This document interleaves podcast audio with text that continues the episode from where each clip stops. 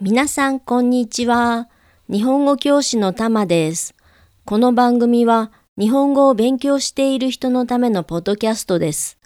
日本の生活や文化、日本語のことについてできるだけわかりやすい日本語で話します。今日は11月3日、文化の日です。国民の祝日で、学校や会社などが休みになる日です。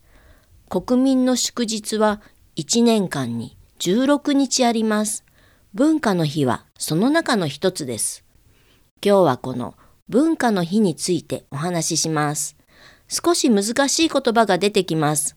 私のウェブサイトテクテク日本語にスクリプトを文字で書いた文がありますので、そちらを見ながら聞いてください。概要欄にリンクがあります。テクテク日本語で検索してもいいです。さて、文化の日ですが、文化の日とはどんな日でしょうか？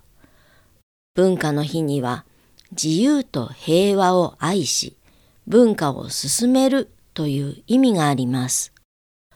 もともと11月3日は明治天皇の誕生日で祝日でした。日本には天皇の誕生日を祝日にするルールがあります。今の天皇の誕生日は2月23日で祝日になっています。1946年の11月3日に日本の憲法が公布されました。憲法が公布されるとは、人々に大切な法律が伝えられ、それを守ることが重要だと教えられることです。この憲法で日本は戦争放棄という大きな宣言をしました。戦争をしないということを世界に知らせ、平和を保つことを約束したんです。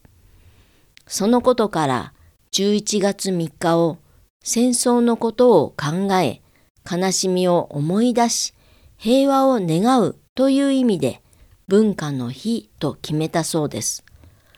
今の世界の状況を思うと、この文化の日の意味が重く感じられますね。また、文化の日には日本の文化について学びましょうという意味があります。11月1日から7日までは教育文化週間といって、全国各地で文化や教育に関係するいろいろなイベントが開催されます。コンサートや展示会、お祭りなどの文化イベントが開催されることが多いです。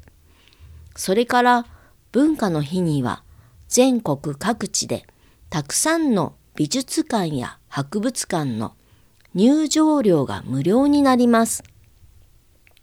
これはありがたいサービスですね。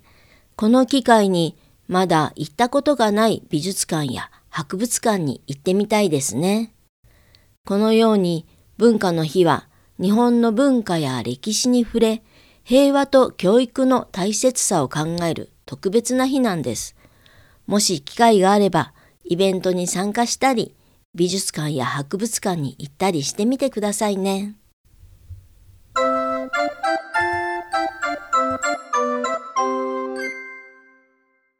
さて、今日は文化の日についてお話ししました。皆さんは日本の文化や歴史に興味がありますか？メッセージをいただけたら嬉しいです。質問やリクエストもお待ちしています。概要欄にリンクがありますので、そちらをクリックしてフォームに記入してください。もし聞いてわからない言葉があったら、私のウェブサイトテクテク日本語に文字で書いた文が載っていますので、そちらを見てくださいね。このポッドキャストを気に入っていただけましたら、フォロー、評価いただけるととっても嬉しいです。今日も最後までお聞きいただきありがとうございました。それでは今日はここまで。また次回お会いしましょう。